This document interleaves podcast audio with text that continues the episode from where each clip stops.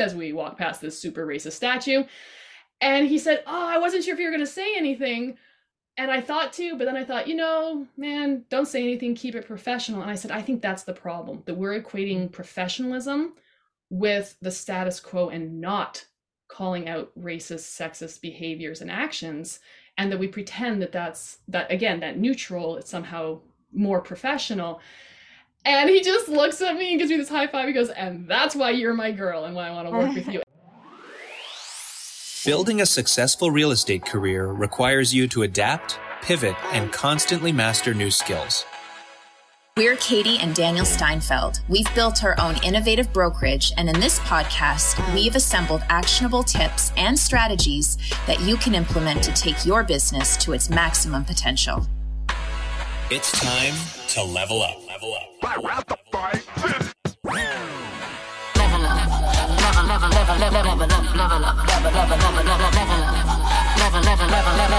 Level up. Level up. All right. Hello, everyone. Welcome to another episode of Level Up. Today, we are with a very special guest, Dr. Laura Morlock. Uh, is here with us today. We'll give her a bit of an introduction and then we're really excited to get into this conversation. So, Laura is a realtor with Remax AB Realty in Stratford specializing in historic and distinctive properties, helping people relocate to the magical city of Stratford, and leading sales at the new Ridgeview Homes Knightsbridge development in the city. Her business is built to empower women through real estate, both those within the industry and those we serve. Before she began her career in real estate, she earned her PhD in diversity, gender, and dress from the University of Waterloo, where she focused on how women's bodies are interpreted and debated in Canadian public spaces through the clothes they wear.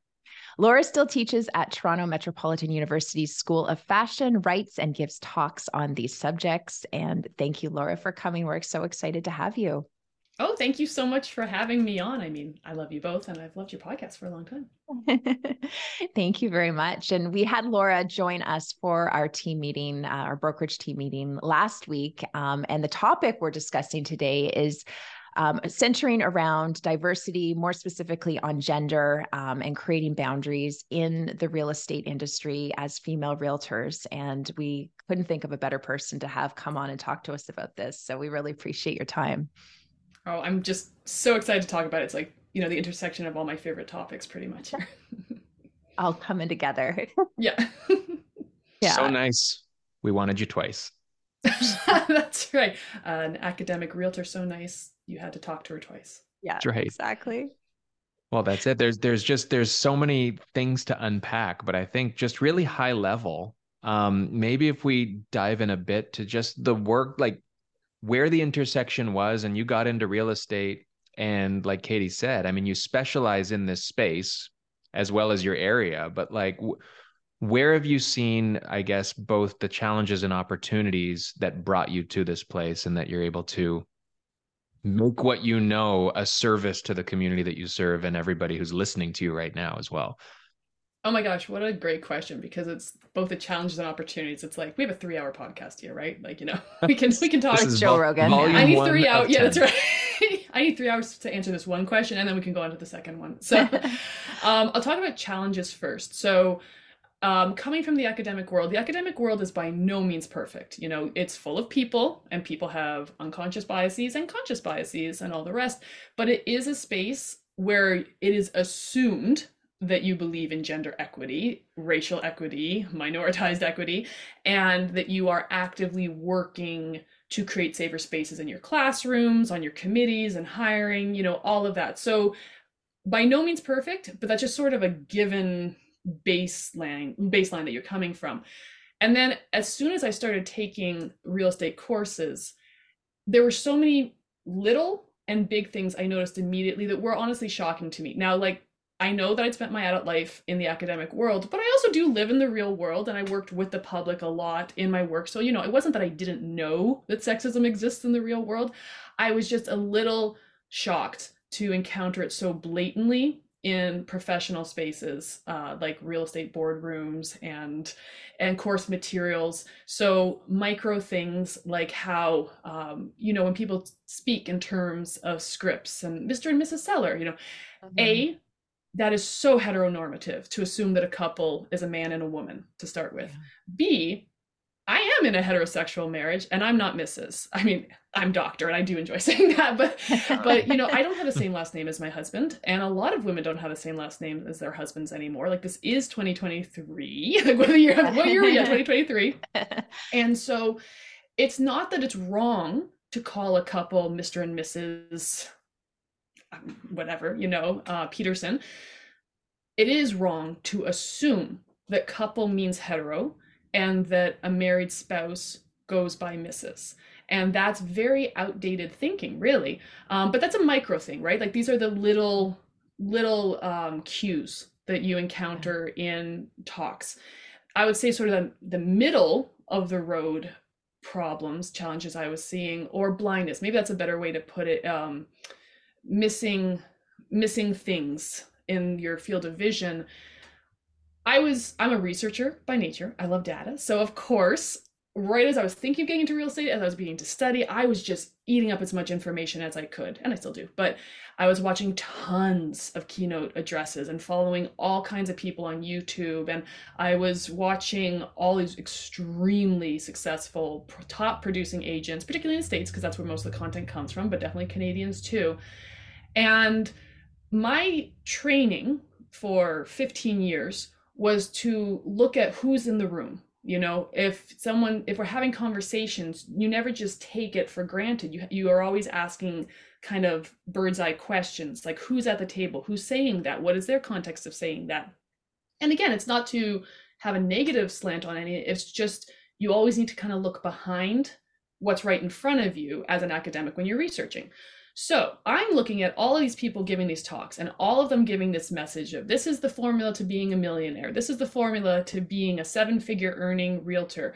This is the formula to being top in sales. And they're going through their day and they're going through this. And then how many of them end with, if I can do it, trust me, you can do it. Now, don't get me wrong. I believe in working very hard. I'm a very competitive agent. It's a huge part of why I love real estate. But I'm looking at it going, how odd that all of these people saying this are white men. Are you saying that female agents, there are a few female agents that were giving these talks, and there are many agents, female agents who are very successful. I'm not saying they're not, but um, if I can do it, you can do it. Well, how come all the eyes in this sample group are white men? And when people are asked in these podcasts, like, yeah, you know, like this whole hustle culture, and it's like, you know, why don't you think these other agents do it? And so oh, they don't want it enough you know they're not working hard enough. They're just not willing to pull up and do the grit. And the gender you know activist academic in my brain immediately goes is that what you think? That black single female moms in chicago who are realtors don't work as hard as you do don't want it as badly as you do don't have the discipline that you do? So when i look at a field like that and i see that the vast majority of the people giving these talks, hosting these channels, hosting these conventions are white men. Mm-hmm. My question immediately becomes why? What are the barriers that are preventing agents, male agents of color, who are they're there on the stage too, but not in high, as high degree, um, female agents of color. And I started tracking this because I can't help it. I'm a nerd through and through. Mm-hmm. And the mm-hmm. vast majority are white men, seconded by men of color, followed mm-hmm. by white women, and a very distant fourth are women of color on those yeah. real estate stages. So that's sort of that middle of the road. It's not that no one is saying, oh, we don't want you know a latina agent on the stage talking it's like well who are the who are the agents that make these numbers oh they're these people oh those people are men oh those are white men mostly yeah. why what are the barriers that exist that are holding everybody else back in extra ways and then lastly, I would say the more specific, direct um, things that shocked me. That didn't shock me because that is how the business world looks. Like that's not just none of this is just real estate. You know, that is yeah. Look at Fortune 500 companies. Like that's the business world.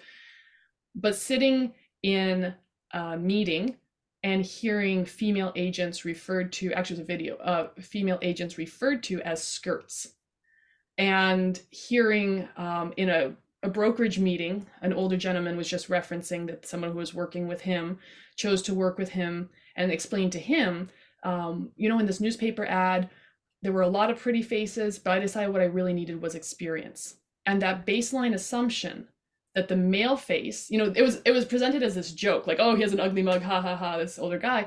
But that baseline assumption was that pretty, i.e., female, doesn't equal experience, whereas older man, older white man in this case, does equal experience. And the client had zero idea how long anybody in the in that ad had been in real estate. He didn't know if the 35 year old woman had been an agent for 15 years and this man in his 50s had been an agent for four months. It was mm-hmm. just it's that baseline assumption of default. Who has the expertise? Who do we assume to hold expertise without consciously thinking about it? Yeah. So that's a long answer to your question, but I kept it under three hours. Great oh, that was just the job. challenges. You asked me about the benefits too, which Yeah, is we- really important. We should go to that because that's what I build my business on too. But Oh, yeah. the challenges.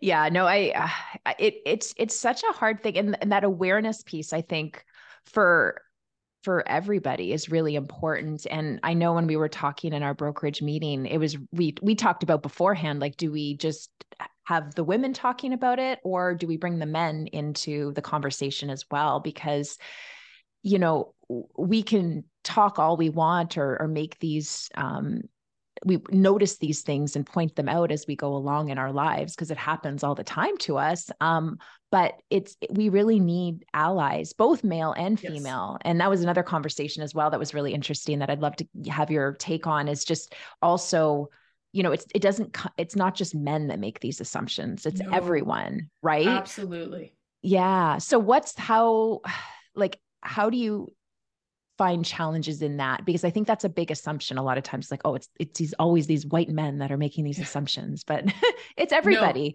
A hundred percent. And I'm really glad you highlighted that because so um, you know, kind of putting on the academic lecture hall hat just a little bit more. And so sorry, but we talk about terms of the patriarchy, right? The system as it exists, which prioritizes um, men as the basically what it means is men are the baseline. That if you are you are a man, that means white man. But if you are uh, you know, it's doctor or it's female doctor, or it's, oh, I have this friend, oh, I have this black friend. Like it's this sort of baseline assumption that the um, so called neutral human is the white straight male, and anything else requires a modifier a female scientist, a gay politician, a black friend, you know, these things. Okay, so that's the baseline of the patriarchy. And one of the things that's really important to understand is that patriarchy harms everybody. It doesn't just harm women, it's extremely catastrophically damaging to men. I highly recommend everybody watch The Mask, The Mask We Live in, The Mask I Wear. I, I think it's The Mask We Live in. Say Uh, not the mask. That won't teach people. No, that's different. Yeah, Jim Carrey is great, but it's going to teach different things. yeah. But it's talking about the messages that young boys and young men are getting and how harmful they are to their mental health, their physical health, to all these things. So it is not by any means a one way street. Secondly, women absorb the messaging too. It's not like we are born with some filter over our ears that makes us recognize that the default shouldn't be white and male. We have to learn that. And, you know, people, male and female, and of all genders, do, you know, intuit and experience things. But something that I shared in um, our the brokerage meeting with you was that I can say in my own experience, in grad school especially, the people who were the most supportive of me, had my back, and made sure I graduated were men, white straight men for that matter. Um, and the people who made my life really more challenging and made it really hard to graduate and made me question whether or not I belong there were without exception women. And I'm talking mm-hmm. about like senior scholars. Now, I also had amazing female faculty who supported me. I'm not, you know, 100%. But the point is that women have absorbed the exact same when I say the exact same messaging, I don't mean about themselves. I mean the exact same narrative as young men have. And as a result, and as a result, they absolutely perpetuate the exact same stereotypes, microaggressions, assumptions, biases. It is not like women don't hold racist assumptions or sexist Yeah. assumptions. It is not like because you're a woman you can't be sexist. It's, you know, which is actually sexist in and of itself to assume that women Mm. are all nurturing and all enlightened or all, you know any of it and likewise um what we see happen is when there isn't enough space in the room and it doesn't feel like there's going to be more space the people in this case women that we're talking about often end up going after each other rather than after the men because they want to protect their spot in the room. And um, this is almost entirely subconscious but they will go after other women. They will see other women coming up as a threat because there aren't enough slices of this pie and i worked my butt off to get this pie. There's also an entitlement of i went through this brutality of a system. You have to too to earn your spot here. And they also um, want to feel accepted with their male colleagues. The i'm not like other girls i'm one of the guys you know Mhm. that's supposed to be a real positive. I'm not like other girls is a positive statement. Why is that a positive statement? Like what a horrible way to align ourselves but we do it and we say it because there doesn't feel like i can stay in the room if i soften if i'm welcoming if i let her in. I might lose my spot or i might not be seen as strong. Yeah. And I mean, I've done that myself through the years. Like I'll look at women that walk into the room and I'm like, like, you know, like my my Yeah. immediate reaction, it's so subconscious. Like I'm not even thinking about why I'm reacting that way. But you know, when you start taking notice, you're like, oh my gosh, like this is Mhm. how I've been like taught to act with other women in the room and it's horrible.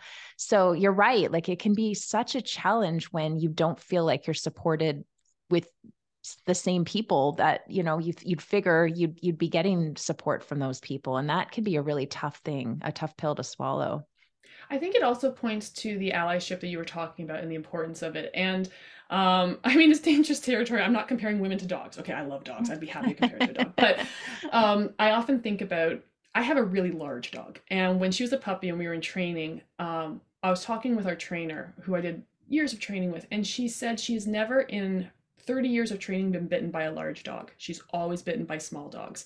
And I was like, what? and she said it's because big dogs are sure of themselves. They know they're big. They don't have the need to prove it to anybody. So the little dogs, especially the way that we treat little dogs, um, makes them insecure. And so they feel the need to lash out to protect themselves.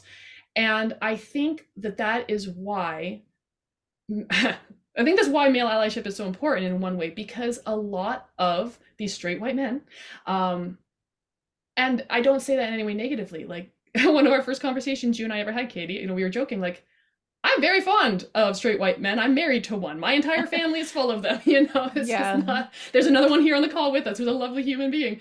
Um,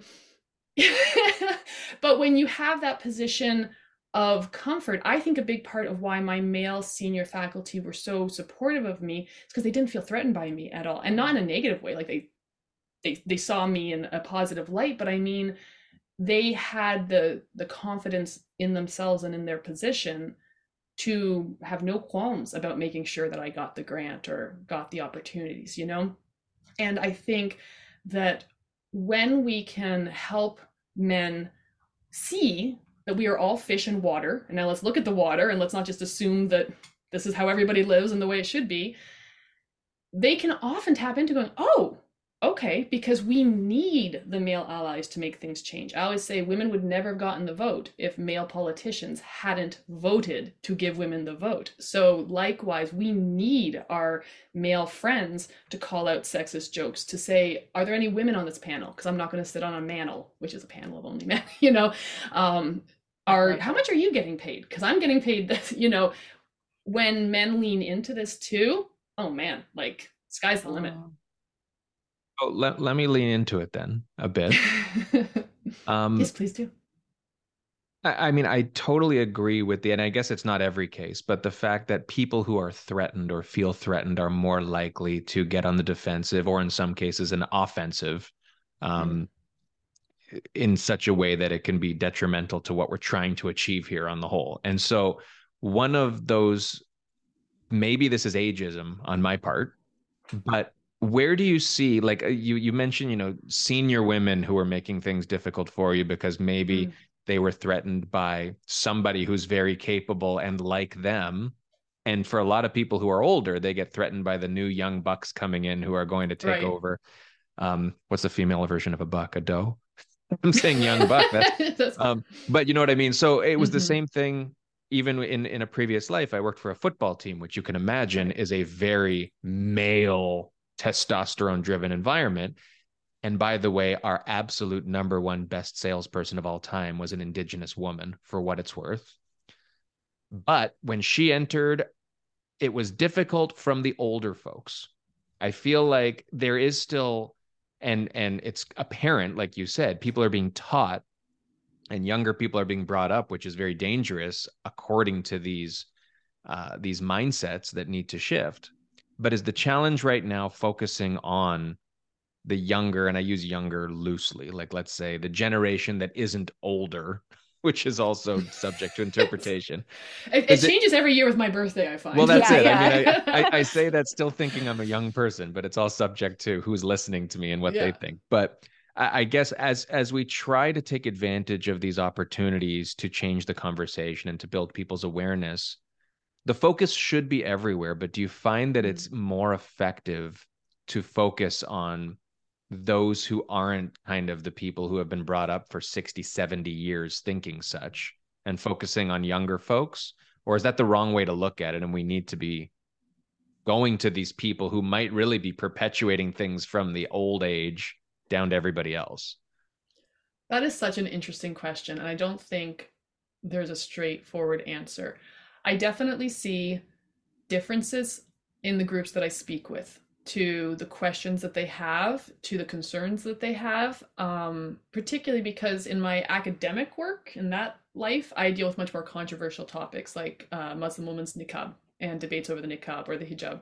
And the questions and statements that, um, like one place that I gave a few public lectures, University of Guelph holds this, um, I forget the name of it, but it's a series for seniors to take in lectures. Um, mm-hmm. And then at the University of Waterloo, my class is full of students anywhere from 18 years old to 70 years old. At Toronto Metropolitan University, without exception, all of my students are Gen Z. And one of the challenges I've always found in giving, say something like this, a podcast, it's harder because I'm not sure who's going to listen to it. And I have different conversations to have with a downtown Toronto queer black feminist activist than I do with a senior white Christian seventh generation Canadian in a small farming community in southern Ontario. To be clear, that doesn't mean that one is more open minded than the other, hmm. because we leftist progressives can be absolutely as close minded as the most conservative people. Hmm. Um, it's what I'm pushing them on. I always push people that I talk to, and it's which areas I'm pushing them on to consider. And I would say that Gen Z fascinates me. All of my students and both my kids are teenagers, and they're all Gen Z. And they're just they're going to sort the whole gender thing out for us. Not yeah. but I mean, I, just, I, agree with that. Yeah, you know, seems like they have just, got it figured out a little better than most other people do so far. Seriously, and now in human rights movements, you always see the pendulum swing. And mm. so it goes from this extreme to this extreme, and it takes a while before you can have nuanced conversations here, which is why I say if I'm talking to people over here or people over here, I'm working on mm. making both of them see things differently than they take for granted, but it's it's different conversations. Likewise, I absolutely have um, people who are 50 plus, 60 plus, and 70 plus who are the most gender forward, gender activists progressive, and many, I'm almost even going to say most, bad thing about that, are white men. So it's not a default. However, um, I think it has to be a holistic answer. I mean, there's the macro of how we deal with these issues, and it can be anything from legislation to ensuring that you know people have a legal spot at the table. But it's also what really affects change, and we see this a big part of my um, my studies is in history of human rights in case you can't tell. And what we've seen over the centuries what really makes change is organic relationship you know? And like you're talking about if if a black woman goes into a male change room to talk to them about male allyship and feminism in the canadian context and i, I do want to say because i know you have listeners across north america the canadian context is quantifiably different than the states. Mm. in a, in so many ways. We have different histories we have different cultural mores we respond differently when we disagree to something that american audiences do. And that's not to say one's better than the other but they are different. So i'm talking the canadian context right now. And um, what i hear a lot is the audience will be polite.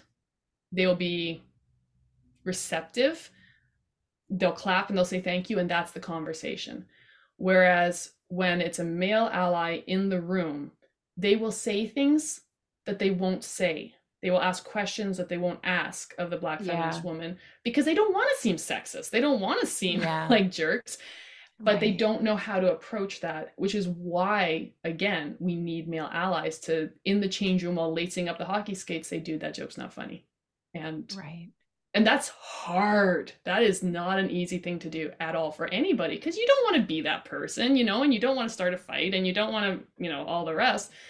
But what we find is that when someone can actually bring themselves in that change room with their old friends that go back to when they were 10 years old say something as simple as dude that joke's not funny.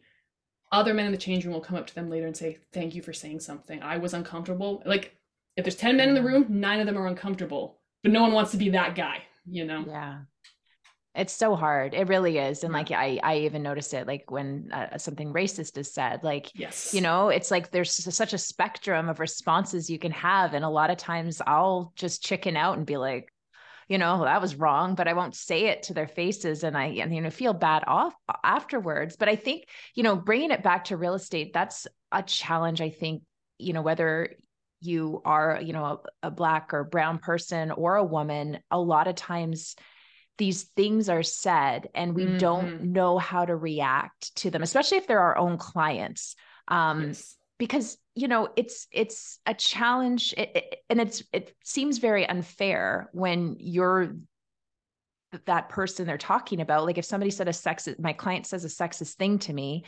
and you know i don't want to not i don't want to lose the business mm-hmm. but at the same time i'm like i don't want to work with this person like they're mm-hmm. sexist so it, I, I know like it, it's such a personal decision i guess mm-hmm. um, but what can you like what kind of advice can you give people eh, to handle those situations or just put themselves yeah. more at ease that is such a tricky question or rather such a tricky situation and i do think that real estate leaves people particularly vulnerable in ways that other industries don't all i'm not saying there are none others but you know um, and we have a friend and a colleague and she's a black successful female Toronto realtor.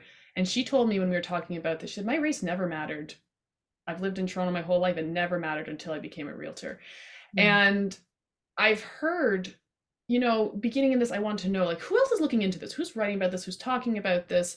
And this was pre George Floyd, so it's happened more since then, but not great and not nuanced. Um, but what I found were YouTube videos of white men or Italian men saying, well, yeah, you know, people won't work with me because I'm white. And this was American context again, but you know, mm-hmm.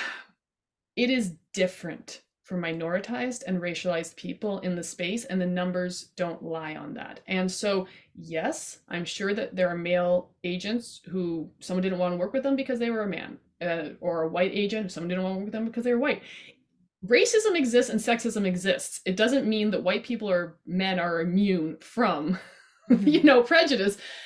But the the difference, the quantifiable difference in threat and experiences and daily microaggressions just don't even come close to comparing just in quantifiable numbers. So when you're experiencing that, there's a difference between whether you are a bystander or you're the subject. So if it's me and it's my client, for example, um, I want to preface this by saying I agree 100% with what you said. It's a personal decision. Everyone has to determine for themselves A, what they're willing to do for their business, yeah. B, where their own personal safety is, because that's something we haven't talked about yet, but that was a huge part of the red flag for me going into real estate. I'm learning all these things and I'm like, oh, where am I being taught about safety? Like, and this was pre pandemic. So it's like driving in a car with a, a male who's basically a stranger going into a house with a male who's a stranger. Like, I, yeah. my father was a police officer, and I just have like all these, you know, alarms going off about how dangerous the situations we put ourselves in are so often. Um, so, safety, I believe, has to come first. No deal is worth your physical safety, your mental well being, or your life. Um, so that's kind of the caveat. Then beyond that, real estate is so competitive and so about hustle. And it's all about meet the people and then trade real estate with those people, you know? And if you don't do the deal, someone else is going to get the deal. And even if you thought you were doing the deal, maybe somebody else is doing the deal, you know?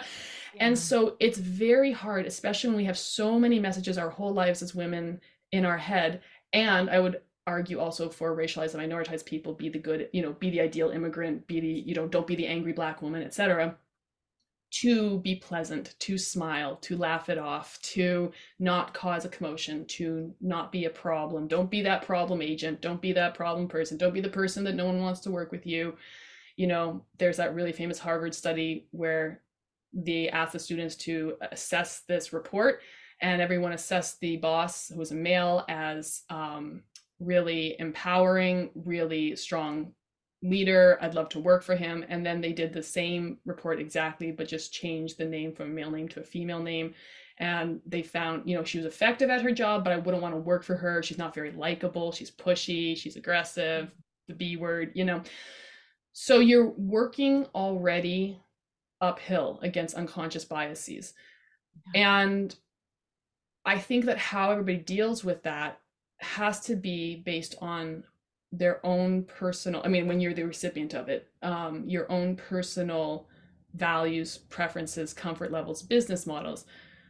In my case i think that i am such an overtly outspoken feminist that that stops a lot of it at the door before it comes because they know i'm not going to laugh at the joke. I've made that pretty clear. And i like i don't think i'm aggressive. I'm a pretty nice person generally.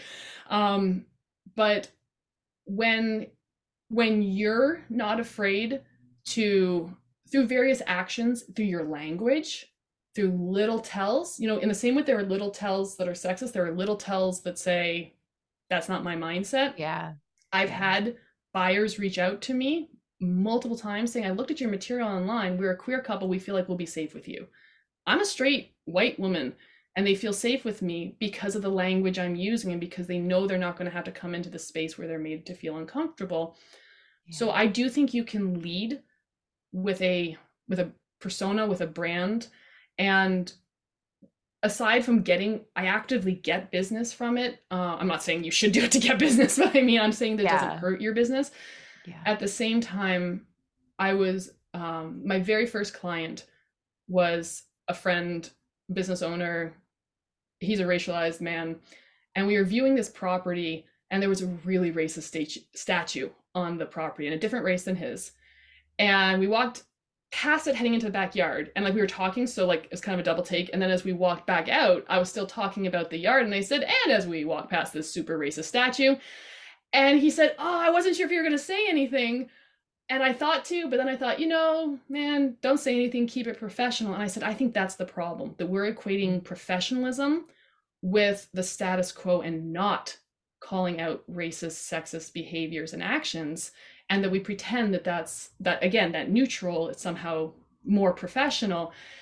And he just looks at me and gives me this high five. He goes and that's why you're my girl and why i want to work with you. And i was like i had no idea but and that's not a story but oh i'm so great. It's to say that i think people think they will lose business by naming racism by saying that's mm-hmm. not funny by being overtly what their values are.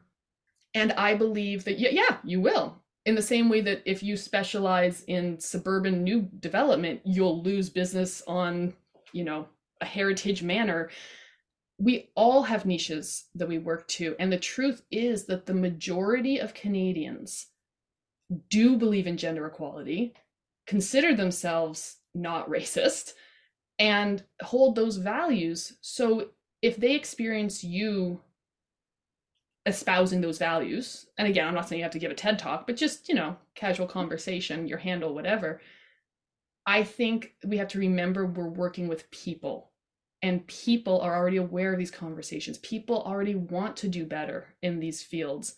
And so we shouldn't assume again that that mysterious neutral client out there wants to tell sexist jokes wants to laugh at racist things. And that when it's directed at you with all of that lead up i believe it is 100% appropriate to tell the client that's not funny. Or if you don't want to be that direct, my go-to is asking questions. But it's mm. the, oh, I don't get that. Why is that funny? Hmm. Can you explain that joke to me? Sorry, I, am not getting it. Can you explain it? You watch people backpedal when, you, and you can be totally innocent and non-confrontational. Uh, I, I, didn't say that. You said it. I, exactly. It's like, sorry, why is that? Or how would that be different if it was a man? I don't get it. You know. so.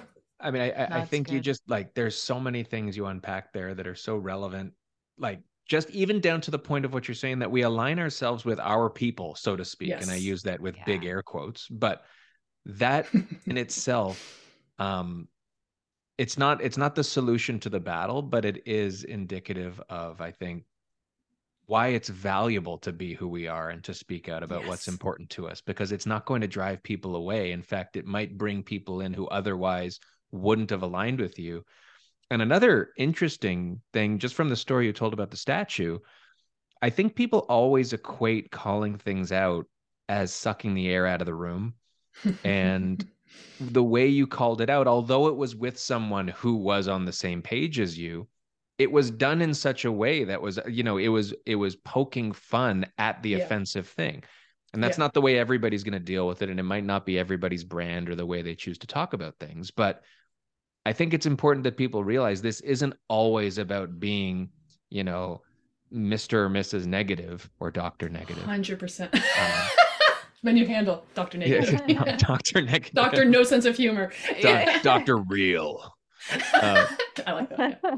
Um, so when people are in these situations, um, I mean, there there is. I think the answer is there's no right answer because, like you said, it does depend on people's mindset. But it kind of seems like a series of forks in the road where, you know, mm. if something comes up, the first decision is do I call it out? Do I not? And then once you do, or if you do, what's that response going to be like? And how do you react to the response? Because people may not always take what you're saying as, man, I'm an idiot. I'm sorry. Let's move on. People might stick with their story and say, well, that's just how I am. Or I think it's, or I'll tell you why I think it's funny, which is even more offensive, right? So at some point that decision comes in of like is this a person i want to continue with like if they're not yeah. saying they want to dump you or anything like that because you have the right idea and this is you know i mean we're all saying it's the right idea to them it's not the right idea right you know at what point and again i guess it's a depends but like at what point do we say this just isn't this isn't where we should be safety wise or even just what we continue to mm-hmm. hear as a bystander or as the subject I think that is so great to ask because I think that um, I love your description that it's multiple forks in the road. And as much as, yes, I am known as a rather outspoken, opinionated woman, um, especially when I'm talking on the subject, you know what? A lot of people don't know anything about that I even have a PhD or that I work in female empowerment or any of that. Like I'm just selling their house and it never really comes up. And so if a joke comes up in that area or whatever, and as you say, someone does double down, I haven't encountered that personally. However, I do not yet know a realtor, even the best of the best, who hasn't at some point had to fire a client or who has been fired by a client. Probably both. um, and maybe it's because they are an impossible person to work with. Maybe it's because you just really can't like what they're looking to buy just really isn't what you do. You know like there's a thousand different reasons. I believe this is a legitimate reason to fire a client or vice versa if that feels like the right choice to you if you're like okay this is just every time i see this dude it's the racist jokes it's the sexist it's the homophobia it's whatever you know? I would be so uncomfortable in that environment and i don't want to argue with i'm not here to have a fight. Yeah. um and a lot of the little micro things that I'm kind of referring to, in every one of those circumstances, it's always a weighing the pros and cons. If you're going to call something out, why and in what way and to what purpose. And I really actually am a believer in call in culture, not call out culture. Naming and shaming, I'm not a fan of. Um, I think that you really, I, I really do believe after all of these years that most people want to do good. They want to be a good person. They see themselves as a good person. They they want no one there are not a lot of people in the world who would tick the boxes. I want to be a racist. I want to be a sexist. But their argument is, I'm not a racist. I just think XYZ, right? So at that point, I think you have to decide for yourself is this someone that I can work with? Or am I just going to make some money by referring them to a colleague? You know, because I still make some money at the end of the day. I don't think I'm here, you know, I'm, I'm not going to be the best fit for you in this because my my visceral like grinning like gritting of my teeth and scowling at you is just it's gonna start wearing on you and me and we're just you know by the end of it it could be a wrestling match and i'll win and you'll be embarrassed. So i think it's best we both you know go our own ways. But we began all this um with you daniel asking me about the challenges but also the opportunities and I actually really, I think the real estate as an industry is circa 1989, 1992 in terms of its progressiveness. I really believe that. Um, and it's starting to have conversations that we weren't even through three years ago. And again, like every area of North American society post George Floyd, post the um, protests in the States, Black Lives Matter, all this, I do think people are trying. When i say hop on the bandwagon i don't mean that in a negative way. I, I think people are more aware maybe than they once mm-hmm. were. And frankly after the graves have been found at residential schools the number of people in canada frankly it's about indigenous individuals and indigenous issues. And they can have a whole other podcast about what it means to be a realtor buying and selling property that was never ceded this is not ceded territory that where i live and work this is not ceded territory. So there's a whole other moral conversation to be had there that I won't go into today, but mm. um, nor is it really my place to do. Um, but that said, the number of people who said to me after that, I didn't know it was that bad. I didn't mm really get it before. And there's been a like a quantifiable shift. So I think we can ride that wave. And at the same time, even before all that, what I see in real estate, the numbers go in both directions for us as women.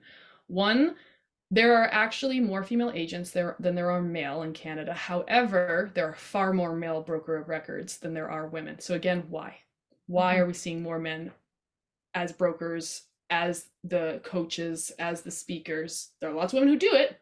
Katie, I believe you're broker of record. But mm-hmm. um, I'm not saying women can't do it or don't do it. I look at the numbers and ask why. Why is it yeah. so skewed towards men?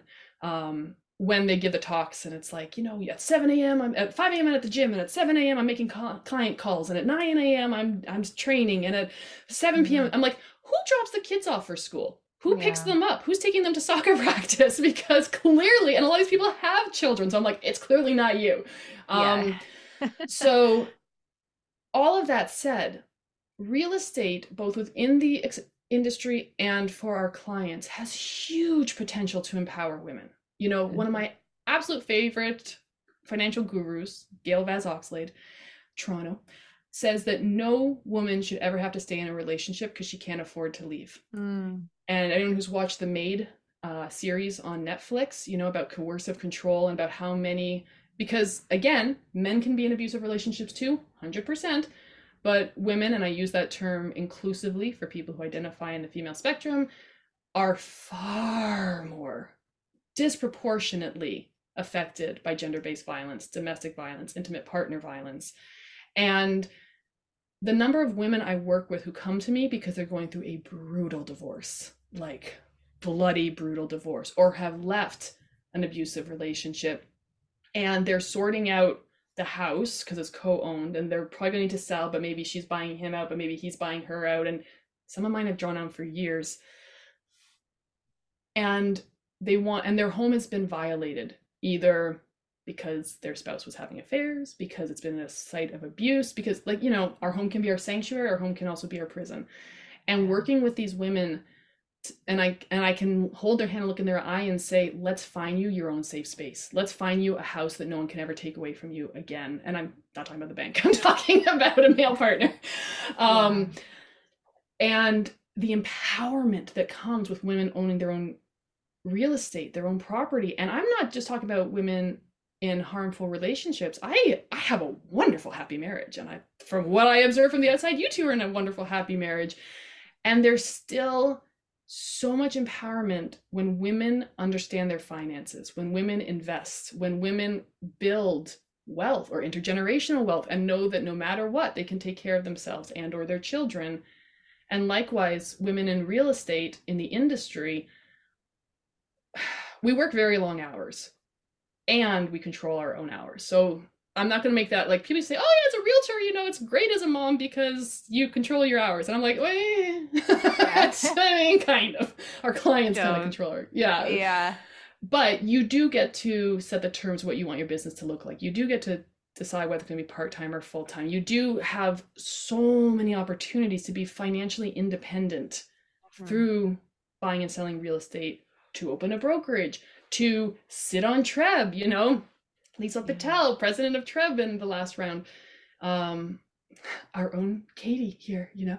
Um there's so much that you can leverage with yourself as an as a real estate professional and likewise for our female clients and really any client but especially for women because of all of these macro issues that and this is what we talked about a lot in your brokerage meeting was the big picture societal stuff real estate doesn't live in a bubble you know mm-hmm. the gender pay gap is real and it's exacerbated when you add in racialization, religious minority, minoritization.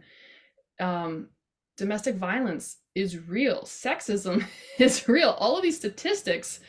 And. Canada ranks in one of the top three countries in the world to live as women, which is great. And I love being Canadian and I'm proud of that. But the bar is pretty friggin' low. So we don't have, you know, news shock, we don't have gender equity yet. And I'm told that all the time. But women are equal in Canada. No, we're not. Not yet. Let's talk about the labor differential, the domestic labor load. Why? And again, it all just comes down to why, when we look at the numbers, do men so outstrip women in real estate sales? You either believe it's because men are better at real estate inherently, there's something about the Y chromosome, or we have structures and systems that hold others back and make it harder for them. Mm-hmm. So, within that context, I do think that we have a lot of work to do and a long way to go to bring us to equity. But for the women in real estate, I think there's I think the sky's the limit in what we can do within this industry. I think it's extremely exciting. Yeah, it was interesting. I was thinking on the way to the office today. Um, the women, and I don't know if you see this in your area, but there's a lot of really strong teams that I've had, mm. or we've both had the pleasure of getting to know over the last little while.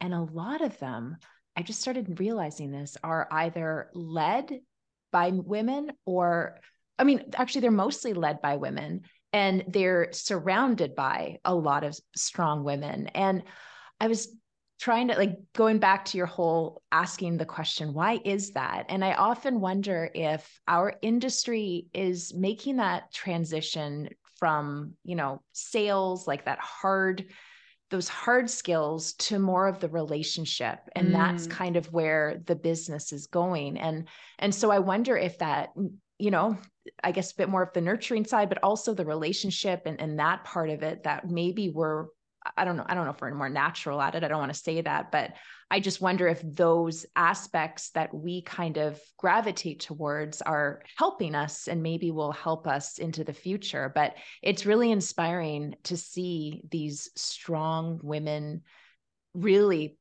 like making a big splash in, in our profession and it's it's really nice that it it's seems to be more of a trend lately because um, i can't think of and i know there are male run and male like you know uh, a lot of men in a, in a, team. I just can't think of any in in our at least in our area. I'm seeing a lot more women. I would say our area is still more male teams than female. Sorry, Daniel. Really? Okay, that's um, interesting. Um, however, I agree with what you're saying that the women teams are the female teams are very strong and yeah. strongly led. Um, I think that I think we're certainly socialized to lean into relationship more nurturing smile you know all these things. Yeah um, yeah. and so it'll be interesting in 10 years from now you know the general consensus is that real estate is going to be made up of either the churn and burn realtors and or the high service white glove take care of everything relationship built. And everybody in the middle is just going to you know mm, we don't need yeah. you anymore. Right um, yeah. so it'll be interesting to see if there's a gender divide along those lines 10 yeah, years from now too. That's very but, true yeah. Sorry, Daniel, I interrupted you though. it's um, no, I, I think uh, on that note, I think that's starting now. Like even the way that teams are structured, when I see male teams, and this is generalizing, they seem a lot overtly grittier. Like they're less approachable from a relationship perspective. That's not how they sell themselves because it's just it's not so true. It's not the vibe they want to give off. No, it's the type of person they're trying to attract. No, and I mean it, it's weird because if I was to start a team, I mean, first of all, I'd probably make it a team of more women than men anyway. but I, I I don't know how like it, to me that just isn't oh. how the industry oh. should be positioned. Oh, am I freezing? Oh. That's a really interesting point. I hadn't really... but you're good. Yeah, it's good. That's a really interesting point that I hadn't given a lot of thought to before. But I, what I've noticed in real estate, my, my broad statement I tell everybody is that so far I've observed that real estate draws the absolute best of humanity and the absolute worst of humanity as realtors. Like there doesn't seem to be a whole lot in between. Like they're the best people you'll ever meet who are like can yeah, give you the shirt off your back, and the people that it's like I wouldn't want to have a cup of tea with you. Like, I don't even like talking to you right now. Do you have a soul? Like, where are your morals and your values? And I think that real estate really attracts, by its nature, very extroverted people, very outgoing people. And that can lean towards super. I mean, I'm a type A individual, but that super type A I'm trying really hard not to use offensive terms, but like there's jokes on the real estate feeds for a reason about what those kind of guys, how they dress, what they look like, what they mm-hmm. drive, you know, and, and a lot of them are very good at their business. I'm not denying that. I just don't want to hang out with them ever, please, you know. Um, and I'm thinking of several reality Netflix yeah. shows about uh, what's it selling Long Island, I think, and it's just they just got slaughtered on Twitter because no one could stand any of them, you know. And yes, they were making a lot of money, but Um, but conversely, it draws people who are very warm and love to have conversation and would love to, you know, yeah, let's let's get a meal, let's talk, let's have a burger, let's have a beer, whatever. And I think that you're right that most people, regardless of what's, you know, what sort of social strata you come from, you know, Ryan Serhant said nobody likes being sold to, everybody loves shopping with a friend.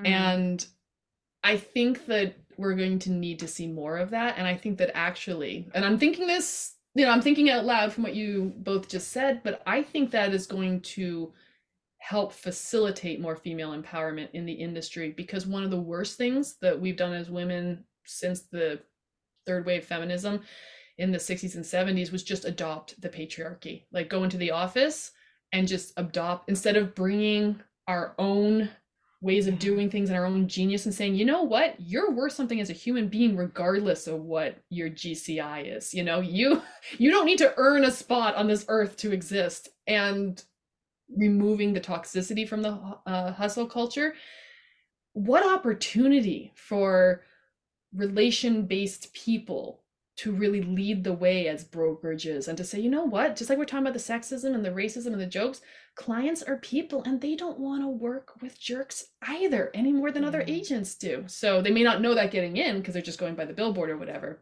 But I think that in the long run, I think you're 100% right. Relationship is going to win out. Even in our current business, as things are, if you yeah. want a long term business, you need relationship. It can't just Absolutely. be by the numbers. Yeah. Transactional. Yeah, nobody okay. wants to feel like a transaction or you know no. a notch on your belt. Mm-mm. Yeah, I mean, I, I yeah, I mean, again, it's it's like the people we align with. Like, I think we're all of a similar mindset in this sense. I my my worry, and this isn't, I mean, this is the cynic in me, is that there will forever be people who aren't the types of people we want to align with, For and sure. I think they will continue to attract people who are like them, who are the types of people that we might want to align with. I guess my worry is, or or and the that's again the challenge and the opportunity is we want that relationship, our our people bubble to keep growing and the slow deflation of that other group as people start to realize hopefully like I, I, agree with you where this industry and all industry is going is you need more people to be focused on the softer understanding asking questions having conversation relationship side of things and as people hopefully continue to realize that's where they want to be, less and less people will align with the folks who just choose not to be like that and are comfortable mm-hmm. bringing in piles of cash being not the most savory of individuals and some of them are great people 100%. i guess but yeah just, no just... i think that you're completely right and i think that that's fine i think that there are still people that believe that enslavement should be illegal they're definitely the minority you know there are still people that wish hitler won they're the minority thank heavens you're mm. always going to have people who believe in, for lack of a better word, the old ways, you know, the negative old ways. And you're always going to have sexists. You're always going to have homophobes. You're always going to have racists. You're always going to have bigotry and prejudice. The goal mm. isn't, it's not a zero sum goal. What yeah. I think is, in, you know, I was joking before about um, in my own business and who I work with.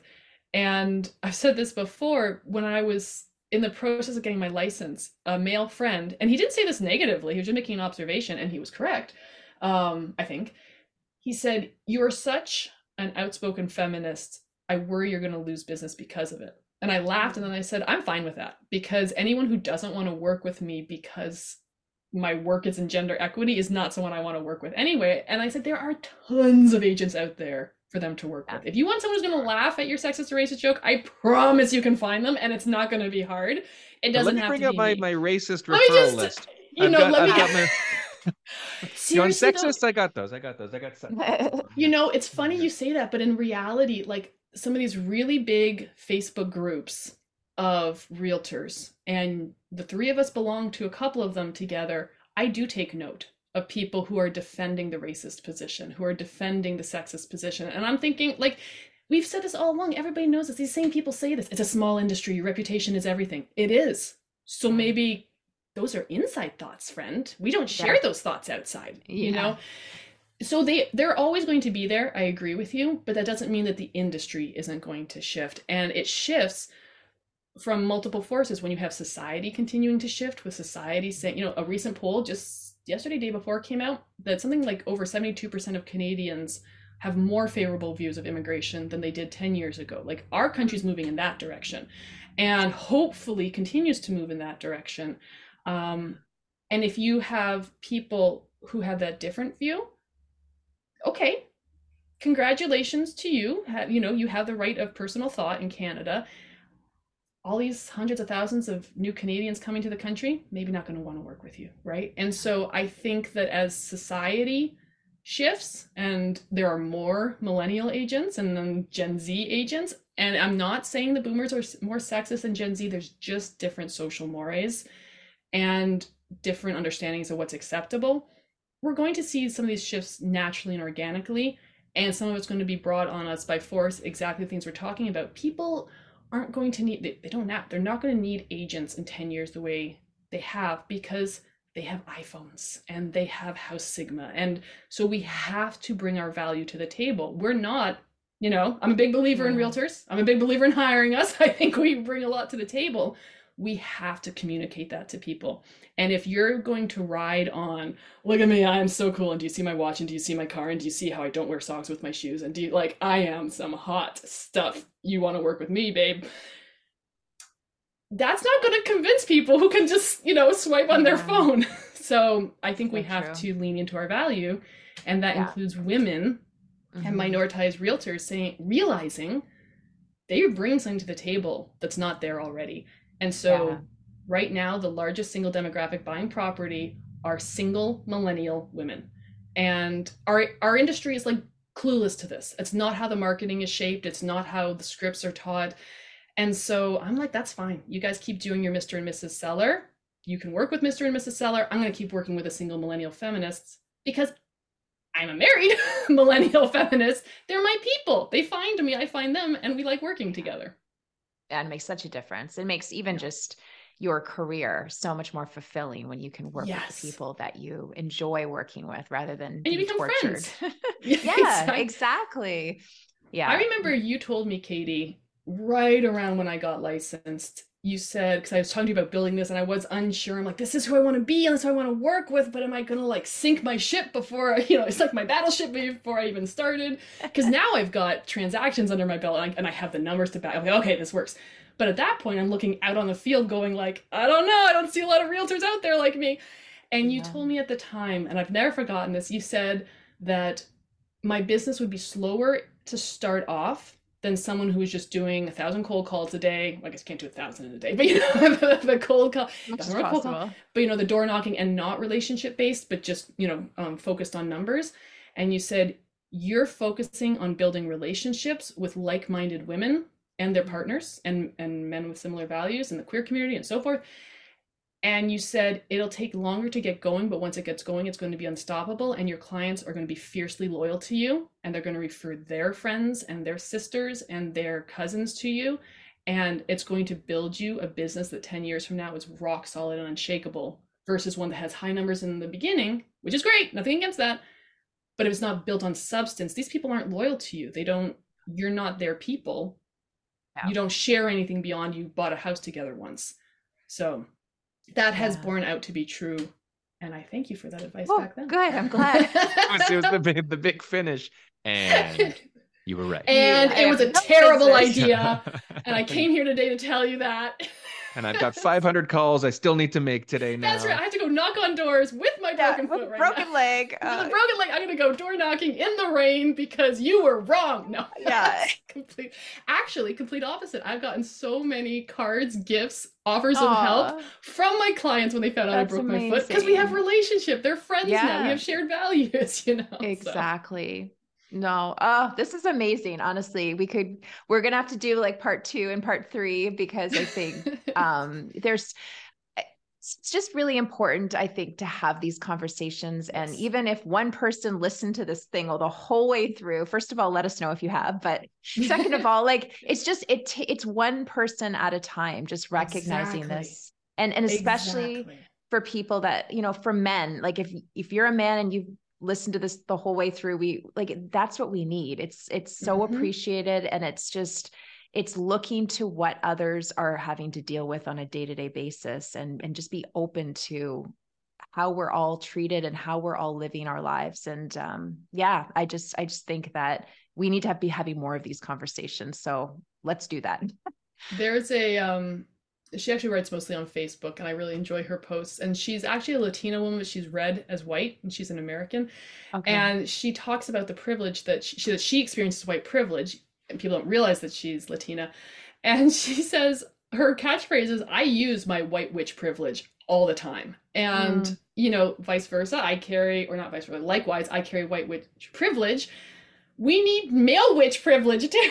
male witch, sounds like a sandwich, but you know, it is people like my husband and like Daniel and so many amazing. I adore my broker of record and a lot of the men that I work with in my brokerage who will come along with me if I'm not comfortable picking up keys from a house, you know, who understand, who, or even if they don't see it themselves, listen when I tell them. And they're like, oh, okay, got you. Yes, let's let's move forward with this. So male allies i'm i'm a huge fan of male allies. They're some of my favorite people. We need you. Yes. I'm here. I'm here. That's right. We need it that's right. We need a male savior. That's it. No yeah, i didn't no, mean I, um, we're we're we're plaidists today it looks like that's i noticed that you're both in plaid yeah, yeah i should have worn my plaid a plaid privilege go, yeah. go, go out and lumberjack a bit. We're somewhere. going to that can- Canadian. Oh, it's a Canadian yeah. uniform. I should have worn denim and plaid. I'm sorry. Where's my toque?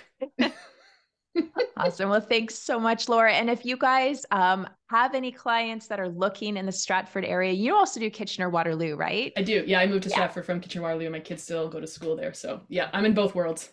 Perfect. So she's your realtor. Make sure you reach out to Laura. Um, she's got a lot, a wealth of knowledge in that area, and um, I hope we hope to visit you soon. We should come Please by. Do yes. Yeah, Wait till the weather gets a little area. prettier again. Yeah, having, yeah. You know, it's ugly midwinter weather right now. Not the pretty midwinter.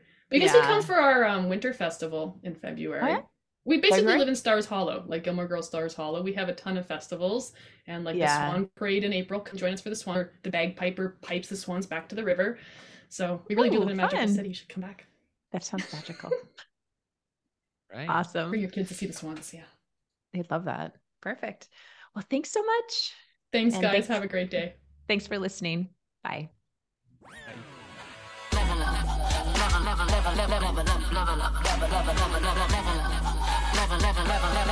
level up, level up.